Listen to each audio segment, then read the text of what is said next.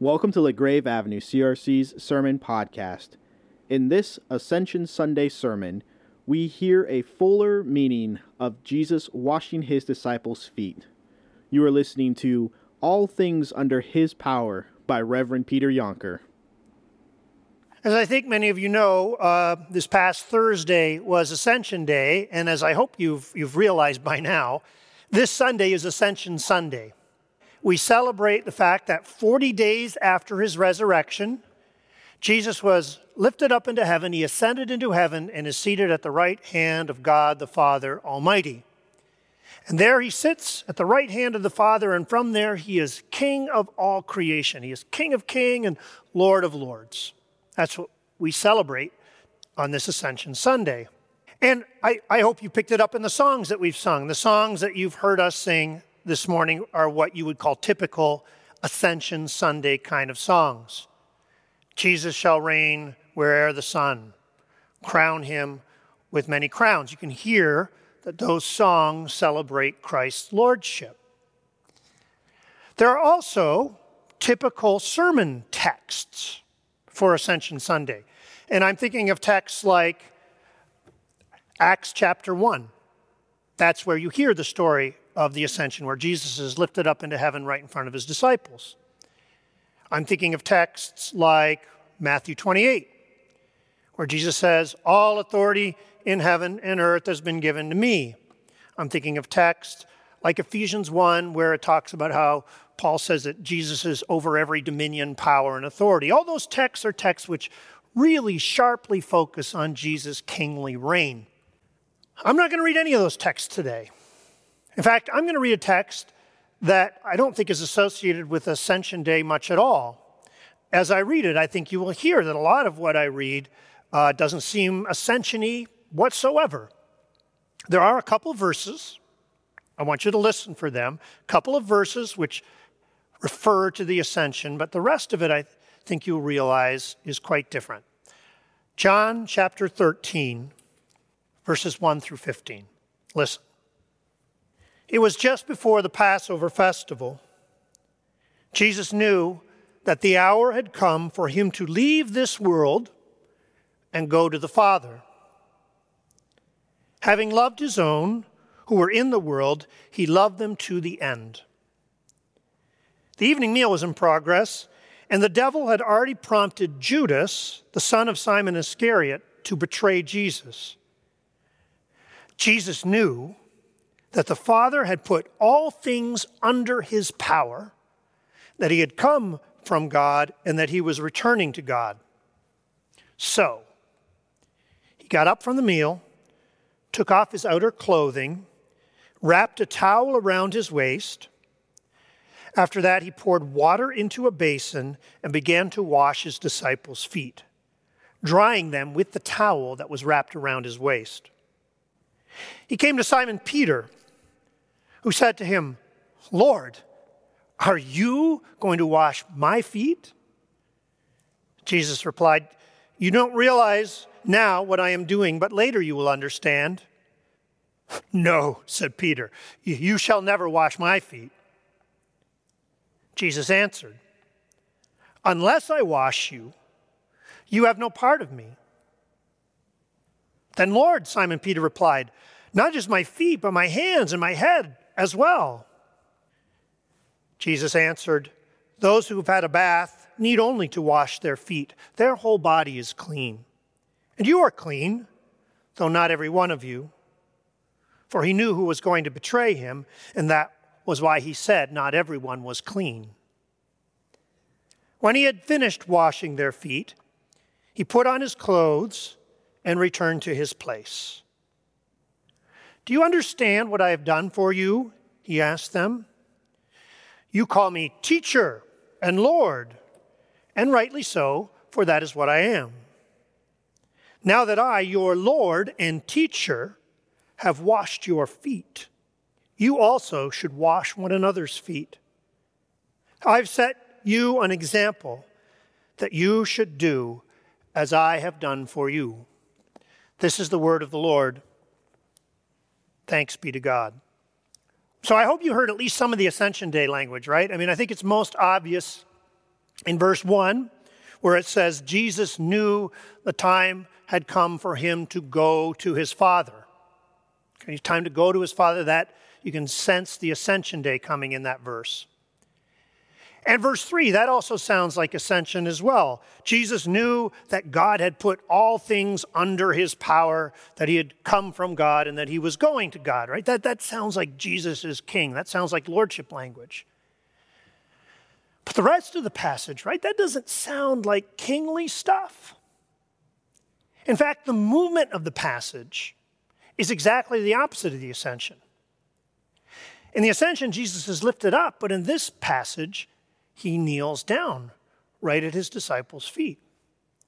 The ascension is about Jesus being carried up to heaven by God. Here, he humbles himself and gets down on the ground right in front of the dirty, stinky feet of his disciples. He doesn't wrap himself in kingly ascension garments, he puts on a towel, which is the clothing of a humble servant. In fact, when you study this passage in depth, you realize that Jesus goes even lower than a typical servant in this passage. The great scholar of John, uh, Raymond Brown, in his commentary, talks about how the typical thing to do for a host at a party like this one or at a meal like this one was to provide a bowl of water at the door so that when people came in and their feet were all dusty and their sandals were all dusty, they could wash their own feet. Kind of like if you go out to the lake and maybe you visit someone out there and at their door they have a little tub of water and you get the sand off your feet before you go in. Or maybe they have a little spray station where you can spray off your feet so you don't get dirt in the house. That's what they did with the dust of Jerusalem. They had a little bowl outside, then you could wash your feet. But the point was, you washed your own feet. Servants weren't expected to do that, slaves weren't expected to do that. So when Jesus puts this towel around his waist and washes his disciples' feet, he's going lower than a typical servant. He's really humbling himself. So, what's going on here? Many people will watch what Jesus does in this passage and they will say, Well, I know what Jesus is doing. He's giving up his power. He's King of Kings and he's Lord of Lords, but he's putting all of that aside. He's putting all his power aside. He's abandoning his power. That sounds good, and I understand why people say that, but I'm not so sure. Because usually, when we say things like that, when we say what Jesus is doing is abandoning his power, the very next thing we say is, and that's what we should do too. Christians should not have power, they should abandon power. We should become powerless. We should become servants and give up all our power. And that makes power sound like an evil thing. That makes power sound like something that is, in and of itself, always corrupting. But I'm not so sure that's correct. When Jesus grabs that towel and takes that bowl and washes his disciples' feet, he is not giving up power. He is showing us what real Christian power looks like. Jesus is not abandoning power. He's giving us a demonstration of what kingdom power, of what Christian power looks like, and calling us to follow that example. A really important word in this text is that little two letter word right at the beginning of verse 4. It's the word so. The word so at the beginning of verse 4 tells us that what happens in verse 4 streams from verse 3. So Jesus knows that all power has been put under him, so he washes his disciples' feet. The washing flows out of the power, it is an instance of the power. If the text wanted to explain that the power, that the, that the washing was totally different than the power, it would have said something like, Jesus knew that he all, had all power under him, but he washed his disciples' feet. That would be a signal to us that, a word like but would be a signal to us that the power had nothing to do with the washing. But the word so tells us that what Jesus is showing us is power. This is what Christian power looks like. This is what power looks like in the kingdom of God. We Christians are understandably nervous about power, talking about it. And that's because we've seen power misused so often in our world out there. We've seen power as dominance, my will triumphing over your will. We've seen power as a kind of posterizing of other people. And we're worried that if we talk about our power and Christian power, that we'll end up sounding a little bit like the disciples when they used to argue about who is the greatest in the kingdom of heaven. And we know that Jesus absolutely hated that. But power isn't necessarily bad. We all have power. We cannot escape that. We, all of us, exercise power. The little two year old toddling around the multi purpose room has power. When she comes up to me and tugs on my leg, and I'm in the middle of the conversation, and I stop that conversation and I smile and look down on her, she's exercised power over me. She's used her power to change the flow of my day and the flow of my thoughts. The tiny little infant that parents bring home from the hospital. We like to say that these poor little babies, they're so powerless. Moms and dads know that's not true. That little baby has enormous power in the household. Every little breath, every little squeak has enormous power over mom and dad. We have power, and God means for us to have power. Just finished the sermon series on Genesis 1, right? What's the first thing that God tells people once He's created them? Go and rule the earth. That's power. Fill the earth and subdue it. Now, God's intention is not that we exercise the power of dominance or the power of my will over your will. It's the power of service. We're meant to get down on our knees in the garden and help it to flourish. We're meant to bless the animals and bless each other so that we create flourishing in His world. The dominance, the abuse, that's a result of the fall. And that's what Jesus came to this world to fix. In this passage, Jesus is fixing corrupt power, and he's showing us what real Christian power looks like. And he's doing more than that. When he dies and we become in him, he sends his Holy Spirit. So the Spirit in us begins to train us in his way of power. So, what can we say more specifically about what Jesus is teaching us about real Christian power in this passage? I want to say two things. The first thing I want to say is that Jesus is showing us that his power, his cosmic power, does some of its strongest, most effective work in small places. When I say the word power, what sort of images come to your mind?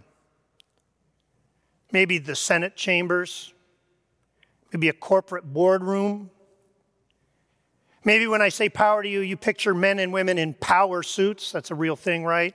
Sitting around some sort of conference table making executive decisions. Those are the typical images we have of power, and those images are real, those images are true. Um, there is power in those places. And we Christians need to be involved in those places to help shape the power as it's exercised there.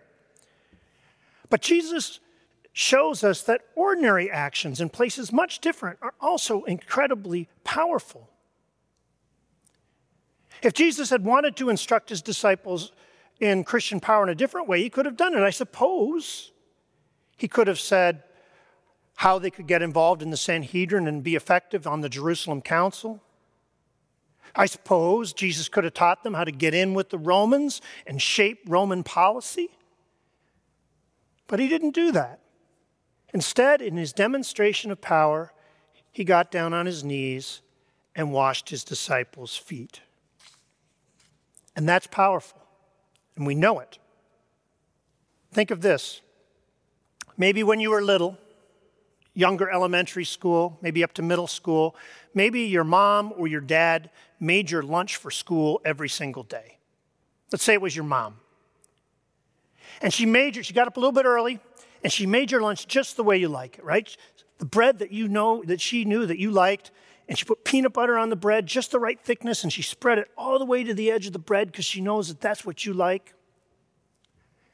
And then at night, when she put you to bed, she didn't sort of hustle you off to bed so she could go watch her show or go read her book. She took her time. She talked to you, read you a story, prayed with you. She did these little foot washings in the morning and in the evening. Now, how important, how powerful were those little things in your life? How much of the person you are today is shaped by the power of those little foot washings that your mother or your father did in your life every single day? And were those little foot washings, were those little actions of sacrificial power more or less powerful in your life than who was president or who was governor at that time? Now, of course, presidential power and governmental power is incredibly important, and we Christians need to be politically aware and politically active. But sometimes in our world, when you listen to the way people talk, it's as if political power is the only thing that matters. It's the only thing that's shaping the world. And that just isn't true. Never underestimate the power of ordinary people in ordinary places doing small acts of sacrifice in Jesus' name ordinary kitchen table acts of kindness. Because the power of those actions done in Jesus' name flows straight down from the throne of the ascended Lord, and it changes hearts, and it opens souls, and it makes all things new. Christ's power is sacrificially worked out in small places as well as big. That's my first point. Second point Christian power starts with nakedness. I'm very compelled in this passage how when Jesus uh, washes his disciples' feet, when he does this powerful thing, which really shakes them up, he starts by stripping. Now, Jesus um, almost certainly doesn't get all the way naked. He takes off, it says, his outer garment, and he probably had some sort of underwear, some undergarment on. But it still would have been incredibly sort of disturbing or, or, shocking to his disciples that Jesus was standing there in his undergarments. It would have been absolutely as shocking as if I were to disrobe and stand in front of you in my undergarments, which I certainly will not do. And you will thank me for that. But, but still, Jesus puts himself in this vulnerable position. He appears in front of his disciples as, as, a, as a frail person, in, in, his, in stripped down, almost naked in front of him, before he does this act of power. And what is that foreshadowing? It's foreshadowing his crucifixion, of course. On the cross, Jesus will perform the most powerful act that has ever happened in history, the act that changes the world. And it's also a cleaning. He pours out his life for us to wash us completely clean. And what happens before that act? He is stripped naked and he is hung naked on that cross. This enormous act of power begins with nakedness, vulnerability. When you start thinking about it, there are other echoes, like Leviticus 8. Now, most of you don't know Leviticus 8. We generally don't read Leviticus. Leviticus 8 is the account of the ordination and installation of priests in the Old Testament. And it's a long passage. It's the, the ordination ceremonies are very intricate and they involve things like uh, getting a, a fancy robe put on and you get blood on your earlobe and blood on your toes. And, and the priest is clothed in this, this fabulous robe and a headdress and a, and a breastplate with precious stones on it. By the time it was over, the priest had a robe which was far more fabulous than anything I'm wearing. And maybe when you think of that in your mind's eye, you think, well, that's an example of look at me, high and mighty kind of power when you wear fancy clothes like that. But you would be wrong. Because before the priest was clothed in the robes of power, all the people who were to become priests were brought up in front of the entire assembly and they were stripped naked and they were washed.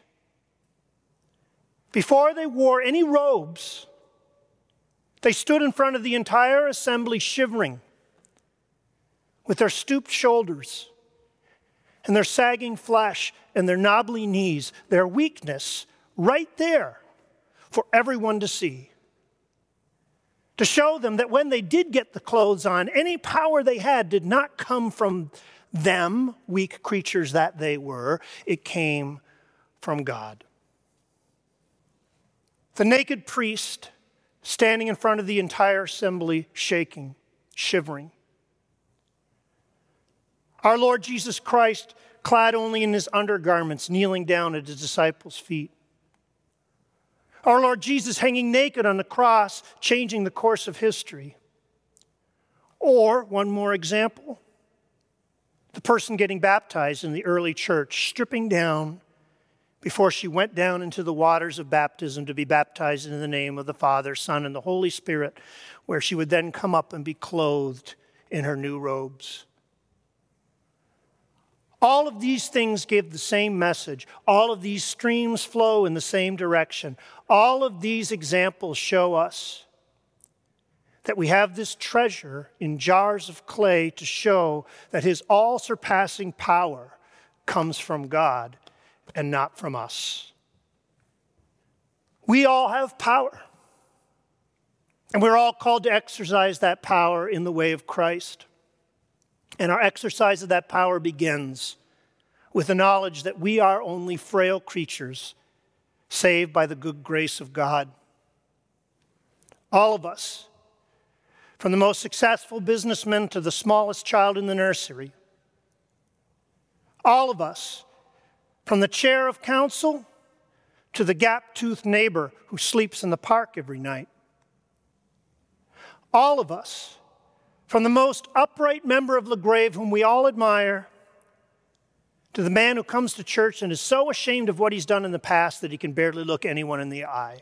All of us are here and have any hope because we have been washed by the blood of our Lord Jesus Christ, broken sinners saved by grace. It's not us, Lord, it's you. Yours is the kingdom, the power, and the glory forever. Amen. Please pray with me. Lord God, you know how much we love traditional, broken, look at me power. Whether this morning, as, as we sit before your throne, ascended Lord, and we see you sitting there, and we can still see the, the nails, prints in your hands where you sacrificed yourself for us. We do not stand up tall and strong. Instead, we fall to our knees. We praise you for your grace. And we ask that you will give us the courage to be joyful, humble servants of you in this hard world. Amen. Thank you for listening to LaGrave Avenue CRC's Sermon Podcast.